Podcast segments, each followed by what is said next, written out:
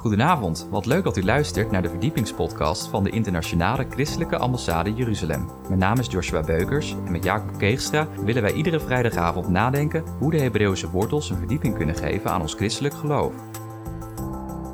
In deze aflevering gaan wij het hebben over het Bijbelse ABC, van Alef tot Taf, in samenwerking met Without Limits. Vandaag volgt het eerste deel.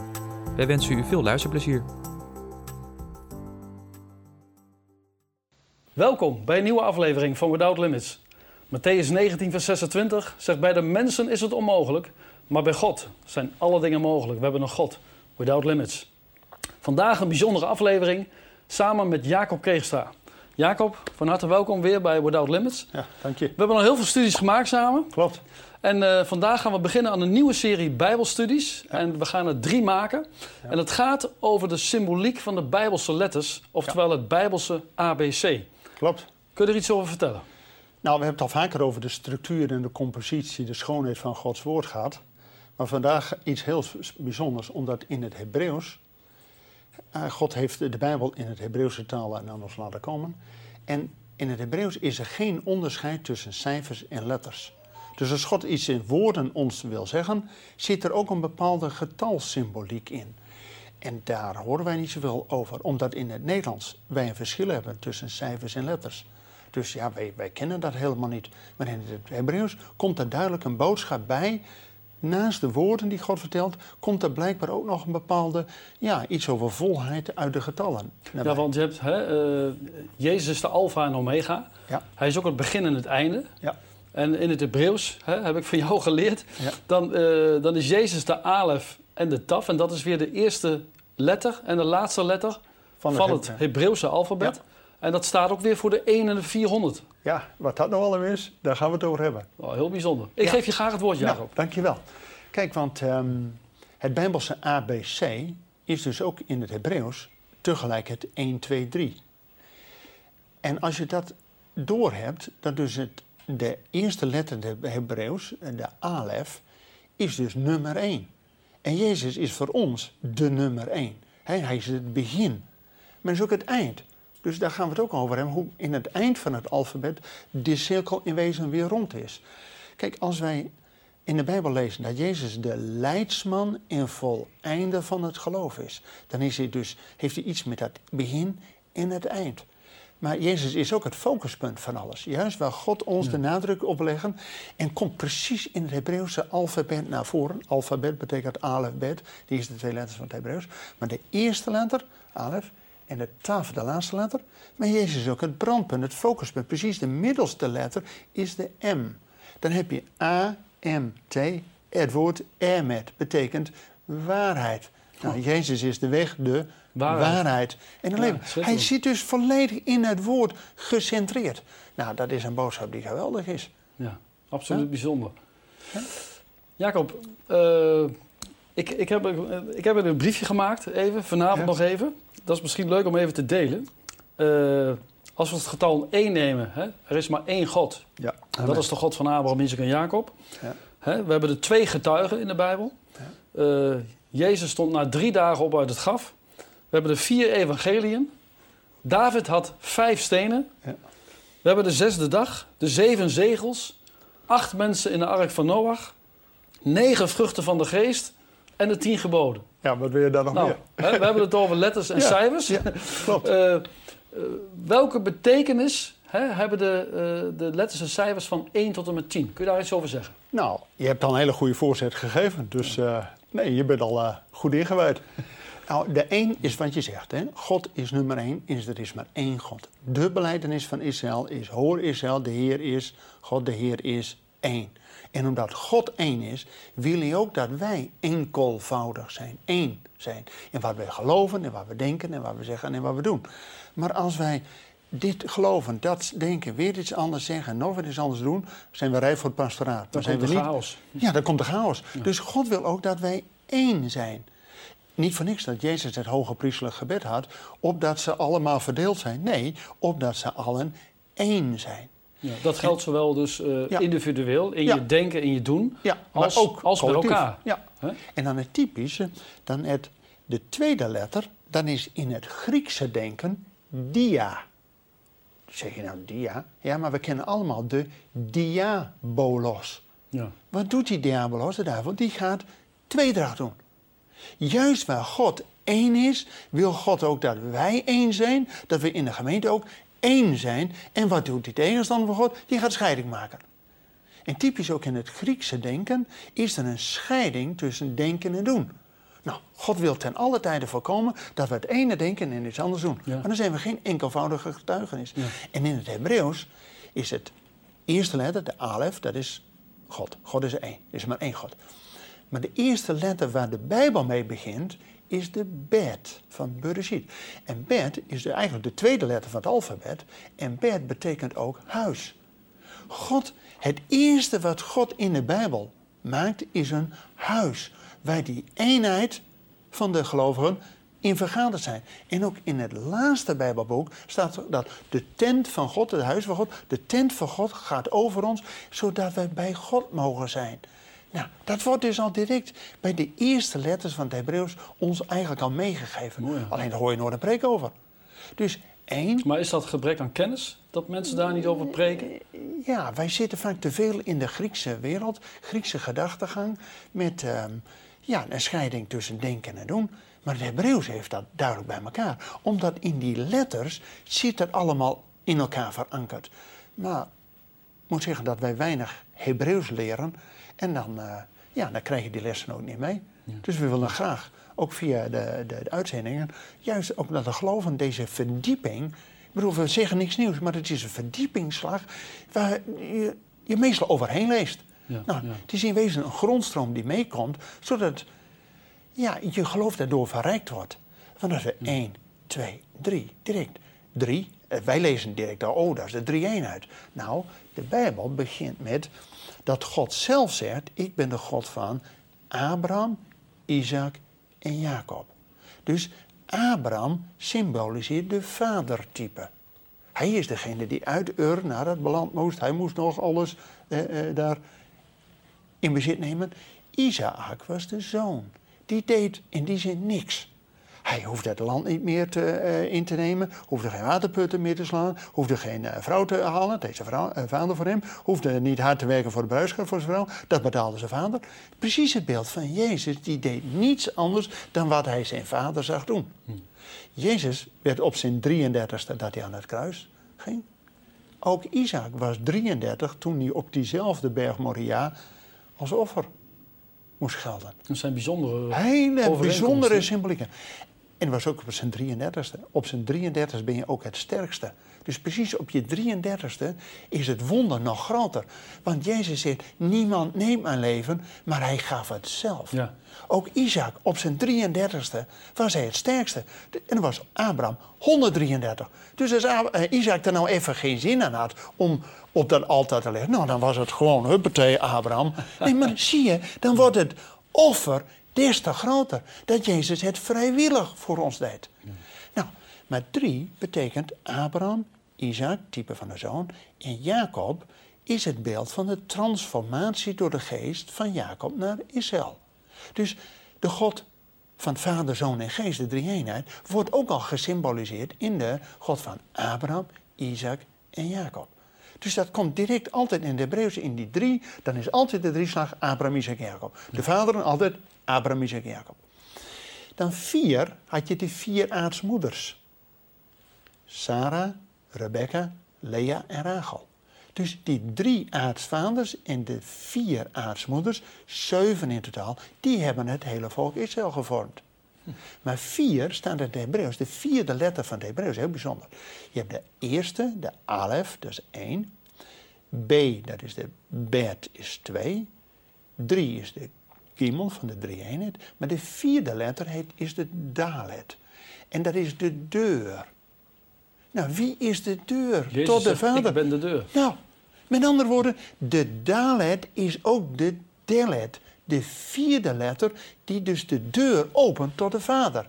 En die vier keer zie je iedere keer terug. De priesters hadden bijvoorbeeld vier kledingstukken. Eh, je hebt de geest die door de vier windstreken uitging. Om het getuigenis van Jezus over de aarde te brengen. Dus vier is iets wat in de Bijbel iedere keer terugkomt. Het is niet voor niks dat Jezus 4000 jaar na Adam is geboren. Als de tweede Adam. Zie je, er is een bepaalde symboliek waar we normaal gesproken altijd overheen lezen. en dan hebben wij bijvoorbeeld uh, in ons dagelijks leven, uh, vier weken is een maand. We hebben de vier seizoenen. Ja. Hè, herfst, uh, winter, noem maar op. heeft dat ook allemaal oh, ja, mee te maken? Kijk, of moet je niet zo ver denken? Nou, ik wil nu eerst ons beperken tot de Bijbelse letters. Maar er zit natuurlijk veel meer. Omdat God zijn woord is, niet alleen God is de creator, de schepper, maar ook zijn woord is een creatie. Dus al die letters die gezamenlijk al die woorden vormen, is dus een enorme creatief proces. Woorden hebben macht.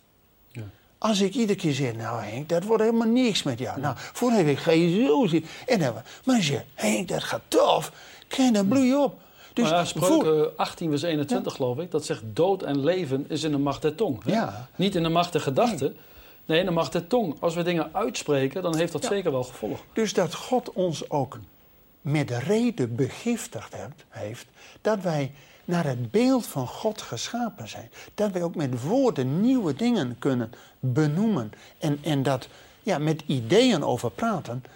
Nou, dat is wel iets wat God in de mens heeft gelegd. Dat heeft de dieren niet. Dus als je A is 1, B is 2, C is 3, de D van de deur is 4. En dat heeft alles met Jezus te maken, die de deur is tot de Vader. Maar dan hebben we 5. 5 staat in de Bijbel voor de handreiking van God. Het is, en dat zie je al in de eerste vijf boeken van Mozes. Is de Torah, maar het is één Torah. Die dan wel aan elkaar zit van Genesis en Exodus en Leviticus en Numeri en Deuteronomium. Dus betekent dat God zijn handreiking, zijn woord, zijn Torah, zijn onderwijzing, het is één handreiking met vijf onderdelen.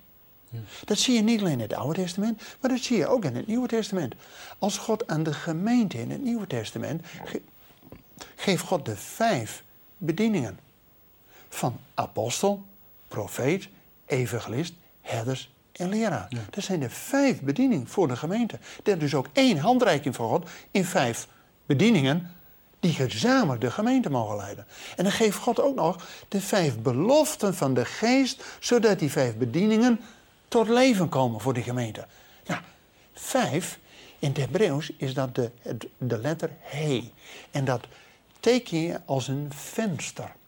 Iets wat dus nieuw zicht geeft. Een opening op iets nieuws.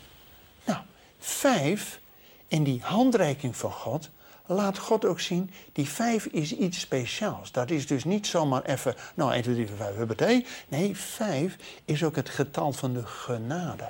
Ja, dat heb ik wel eens gehoord.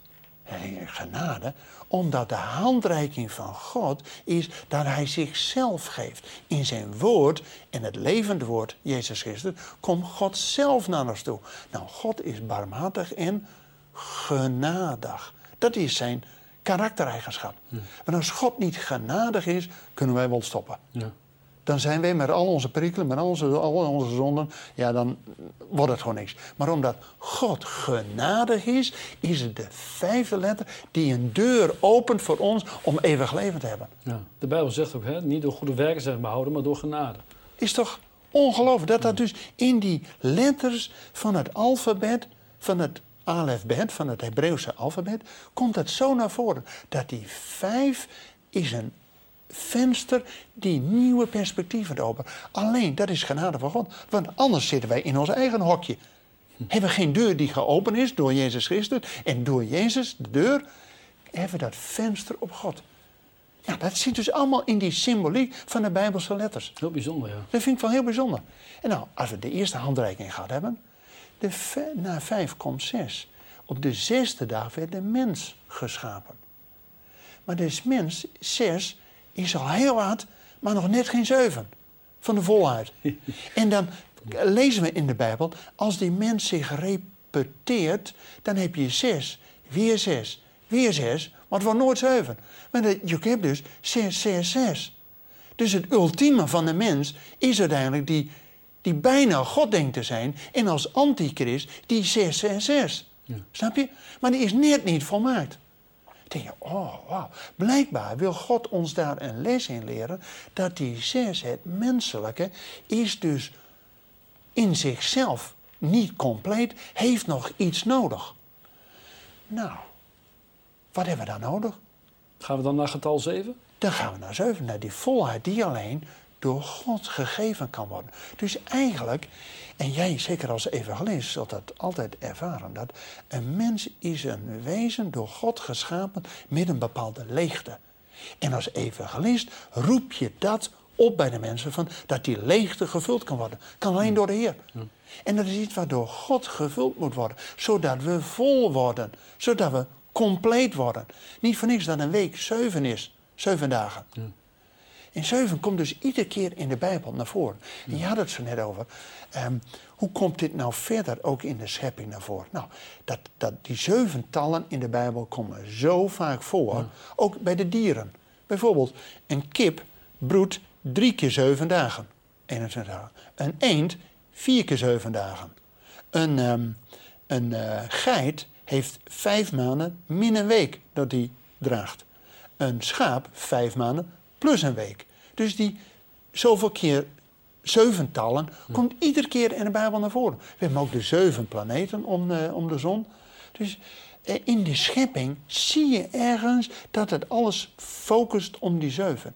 En die zeven betekent dus ook een bepaalde afronding, een volheid, een compleetheid. En dan het gekke is dat God dan ook nog weer iets extra's geeft. En dat komt in het getal 8 naar voren. Nou, voordat je dat uh, met ons gaat delen, wil ik nog even terugkomen op die 7. Ja. Want uh, in openbaring, hè, als we kijken naar wat er gebeurt hè, met, de, met de grote verdrukking en alle plagen die gaan komen, dan staat er ook in openbaring heel vaak het woord 7, het getal 7. Uh, kun je daar nog iets over delen? Nou ja, de zeven schalen, de zeven uh, zegels en de zeven bazuinen. Ja. En dus iedere keer... Zeven gemeenten? Ja, zeven gemeenten. Uh, en de zeven geesten voor de troon van God. we hebben dat beeld wel eens uitgelegd. Dat ja. de zeven, dat zijn dus drie keer twee en één centrale. Daar zie je de menorah in terug. De Heilige Geest, dat is de centrale schacht. De geest van wijsheid en verstand.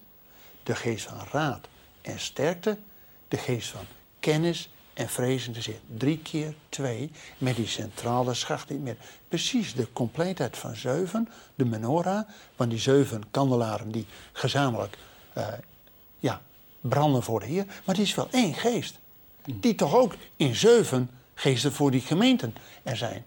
En dan, als je dan het hebt over die zeven schalen, zeven zegels en zeven bazuinen, dan zie je iedere keer het patroon van zes en dan nog één andere, die dan in die volgende ja, serie ja. komt. Dus het is zes, hè, net als bij Plus de mens zes. Ja. En die heeft nog één extra nodig. En die komt dan in die volgende ronde. Waar direct dan van de zegels, zes zegels. En dan de zevende, die dan direct weer de zeven... Um, um, plagen. plagen. En dan de zes. En dan de zevende is dan weer met de zeven bazuinen. Ja. Dus iedere keer... En komt dat om, omdat die, die zeven plagen, zeven bazuinen... omdat dat ook betrekking heeft op de mensen? Ja, omdat het ook weer die zes dagen om te werken... en die zevende dag van God, die dan het compleet maakt.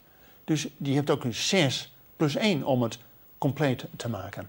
En... Um, ja, dat zie je dus in wezen als een scheppingsorde. En het gekke is, is, door de hele wereld heen, of het nou Joden, Christenen of islam is, ze hebben allemaal zes dagen werken en één dag vrij.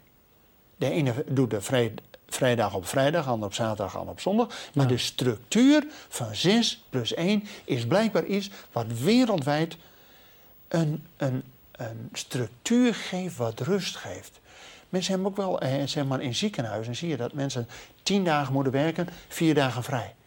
Maar dat, die hele biologische klok gaat daar niet, uh, gaat op een gegeven moment uh, van slag. Dus. God heeft het in zijn scheppingsorde zo gemaakt, zes dagen en één rust. Ja. Zes dagen voor de mens, ook de zesde dag dat hij geschapen, zevende dag voor de Heer. Om je ziel te doen herleven, zodat je weer op adem komt. Nou, het is gewoon een structuur, een scheppingsorde die God geeft. Mooi. In de dagen, maar dus ook in... Nou, laten we die mooie tekst lezen uit uh, Psalm 90. Psalm 90, vers 12 zegt het al precies. Ja, daar staat: Leer ons zo onze dagen te tellen dat wij een wijs hart bekomen. Ja. Ja. Dus de Bijbelschrijvers, de Sufferim, dat waren ook degenen die de letters gingen tellen. Ja. Zodat ieder jota en titel, er mocht niks verloren gaan. Ja. Dus die mensen die dat eeuwenlang hebben overgeschreven, de Joden, die rabbijnen, die gingen de Bijbel schrijven, maar tegelijk gingen ze dat tellen. En daardoor weet je ook dat het klopt. Direct de eerste zin van de Bijbel is zeven woorden. En precies het middelste woord zijn er zeven letters links, zeven letters rechts. Dat kun je zelf niet bedenken. Er zit zo vaak die zeventallen in de Bijbel. Ze hebben de Bijbelse, eh, het Hebreeuws, hebben ze ook in de computer gestopt. En eh, allemaal wiskundigen zijn er druk mee bezig geweest. Er zit zo'n patroon in van die zeventallen. Dat kun je zelf als mens niet bedenken. Nee. Daar moet een goddelijke hand in zitten die die letters gebruikt om de woorden om ons iets bij te brengen, maar de mm, bepaalde structuur meegeeft die een volheid aangeeft. Dus die zeven komt iedere keer gewoon naar voren. Ja, dat, dat kan niet anders. En in, de, in, in, in Daniel, openbaring, hè, als we kijken naar de eindtijd, grote verdrukking, dan staat er ook dat het zeven jaar zal duren. Ja, Daarna komt er iets nieuws. ja. En dat is eigenlijk acht. Dat is niet? de achtste dag. Ja. Kijk, bij die achtste dag zie je direct al eh, dat een babytje, eh, een mannelijk babytje, wordt op de achtste dag besneden. Ja. En is dan deel van het volk. Dus zeven en de achtste dag gaat hij een nieuwe ja, periode in. Maar was het ook, zo, ook niet zo dat op de achtste dag eh, dat het kind besneden werd, dan is het zo dat hij het minste bloed. Zijn hemoglobine, zijn uh, Ja. bloedsamensterking, heeft het babytje er het minste last van. Dus God had het niet voor niks gezegd. Moet je nooit, mooi eens nagaan. Bij Mozes, dat was heel duidelijk bij de uittocht van Egypte, dat er werd ook dat sabbatsgebod eh, gezegd. Zes dagen werken, zeven dagen eh, rust. Maar als een babytje geboren is, op de achtste dag wordt hij besneden. Ja. Sabbat of geen sabbat, op de achtste dag wordt hij besneden. Omdat dat voor het babytje het minste pijn geeft. En direct met die achtste dag wordt hij ingenomen in het verbond met het volk. Dus die achtste dag, daar komt hij niet zonder. En die acht komt dus iedere keer weer terug, omdat Jezus ook op de achtste dag, de eerste dag van de nieuwe week, maar wij tellen na zeven dagen weer gewoon bij één. Wij zitten altijd in die repetitie van eh, 1 tot en met 7, 1 tot en met 7, 1 tot en met 7. Wij komen er nooit bovenuit. Ja. Maar alleen Jezus, die dus op de dag, de eerste dag na de week na de Sabbat, is dus eigenlijk de achtste dag. Hij stond op in een nieuwheid van leven. Daarom is hij ook degene die iets van die nieuwe dag naar ons tegemoet kan komen. Notabene, ook de naam Jezus Messias is ook het getal 888. Oh. En de hoge, we hadden het al, die priester had vier kledingstukken. Maar Jezus is niet alleen gewoon priester, hij is ook hoge priester. Naar de ordening van Melchizedek. Laat nou die hoge priester zeven kledingstukken en één tulband hebben, één kroon. Acht in totaal. Dat, dat- dat kun je toch zelf niet bedenken? Nee, Dat die hoge priester had dus twee keer vier. Dat is dus intensief. Dus hij was niet alleen gewone priester, maar hij was het priester in het kwadraat. Daarom is hij de hoge priester. Ja. Dan had hij die acht kledingstukken. Dat is een uiterlijk iets. Maar Jezus laat ook zien dat hij de achtste dag helemaal voorleeft. Omdat hij na de discipelen in een nieuw lichaam komt. Dus hij is iets vanuit die nieuwe tijd die naar ons toe komt. Wij gaan niet zomaar naar de eeuwigheid. De eeuwigheid komt naar ons toe. Omdat Jezus de, degene is van de achtste dag die helemaal naar ons toe komt. Wat betekent, wat we net gelezen hebben, die Psalm 90. Leer mij zo mijn dagen tellen. Betekent dat wij, wij niet maar een beetje, huppatee, snelweg van de wieg dat het gaat. God wil ons die dagen geven om dus ook iets te leren. Hij wil ons iets vertellen. En dus ook iets tellen. Dat wij verder tellen. Dus in ons leven, als we, hè, we worden 70 of 80 als we sterk zijn, zegt de Bijbel. God wil ons in die jaren en de dagen ook iets vertellen. Dus het verhaal van God wordt in ons leven zichtbaar als we het eerst ook gehoord krijgen, het ons verteld worden. Want de Bijbel zegt, wie kan geloven als het niet verteld is. Dus je moet het eerst verteld krijgen. Geloof komt door het horen Ja. van Gods woord. Ja, van het woord. Oh, Ja. En dan moet het ook zaad, eh, eh, dus eh, zeg maar in jouw leven eh, wortel schieten. Om ook zaad te dragen en vruchtbaar te zijn voor hem. Zodat wij ook ons leven hetzelfde vertellen of navertellen wat de Bijbelse boodschap is. Zodat de anderen in jouw leven kunnen zien dat jij een zichtbare brief van Christus bent. Nou, in de Bijbel hebben we aan het begin over. Jezus, eerste letter, middelste letter, laatste letter. Hij is begin en eind. En het focuspunt is de A-M-T-M. Hij is dus de waarheid. Nou, als die waarheid ook onze begin en eind, onze leidsman en voleinder is... en in het centrum van ons verhaal staat... nou, dan wordt Jezus alleen maar verheerlijkt. Dat vind ik zo mooi. En dat, in dat bijbelse beeld van die volheid zuiver... maar Jezus komt er bovenuit en die geeft ons een nieuwe, nou ja, kans. En dus door al die letters, als we het even mogen herhalen tot nu... één is God. God is nummer één. En de belijdenis ook, God is één.